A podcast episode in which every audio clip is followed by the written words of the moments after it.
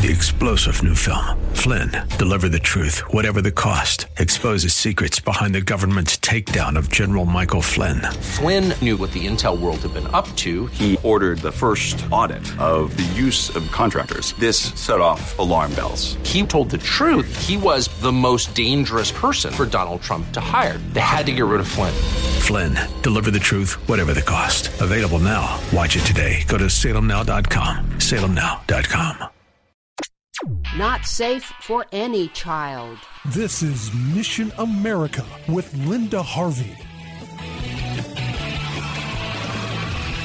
Aren't we always worried about the safety of our children? Well, a new study just confirms what we already knew about a very popular trend that children who are gender confused and advised to take puberty blocking medication are likely to experience very damaging health outcomes. Before we talk about that study, let's touch on a really troubling event related to this, one that has the goal of normalizing so called gender change in the mind minds of little kids. The event is called Jazz and Friends National Day of School and Community Readings. It features the young man who underwent extensive cross sex hormone therapy and then surgery who calls himself Jazz Jennings. These events will focus on several books for small children that make it seem like changing genders is easy, ethical, and normal. So be alert for this red flag event in your child's child's school or library. In the meantime, this new study reveals that there is extensive damage done to bone growth in children who are given puberty blocking drugs. These are the medications being used in clinics where gender confused grade school children receive these drugs to slow down or stop puberty. Yet puberty is not a disease, but a normal part of human development. So why would adults, even doctors, recommend recommend something that any sane person can see will have enormous potential consequences during that young person's whole life. Those who recommend this treatment say it's fully reversible and that it only allows a pause before the decision whether or not to proceed on to opposite sex medications. But critics of puberty blockers say that no, they are not fully reversible and that these drugs are actually a gateway, setting these kids up to inevitably continue the road to permanent bodily harm with opposite sex hormones and mutilating surgery, and that puberty blockers almost always start the road to lifelong health complications. This new study of children aged 12 to 15 showed that those who took puberty blockers had reduced bone density and strength as a result. The study also showed that there was no improvement of psychological distress among the test group. This should really concern these parents and all of us. When a child's bones fail to develop properly, much of this damage can never be reversed. Another alarming complication of puberty blockers is their negative impact on normal cognition and emotional maturity. Failing to go through normal puberty may lead to a lower IQ as well as emotional issues. And yet, national medical groups are promoting gender identity change to kids as if it's like chicken soup.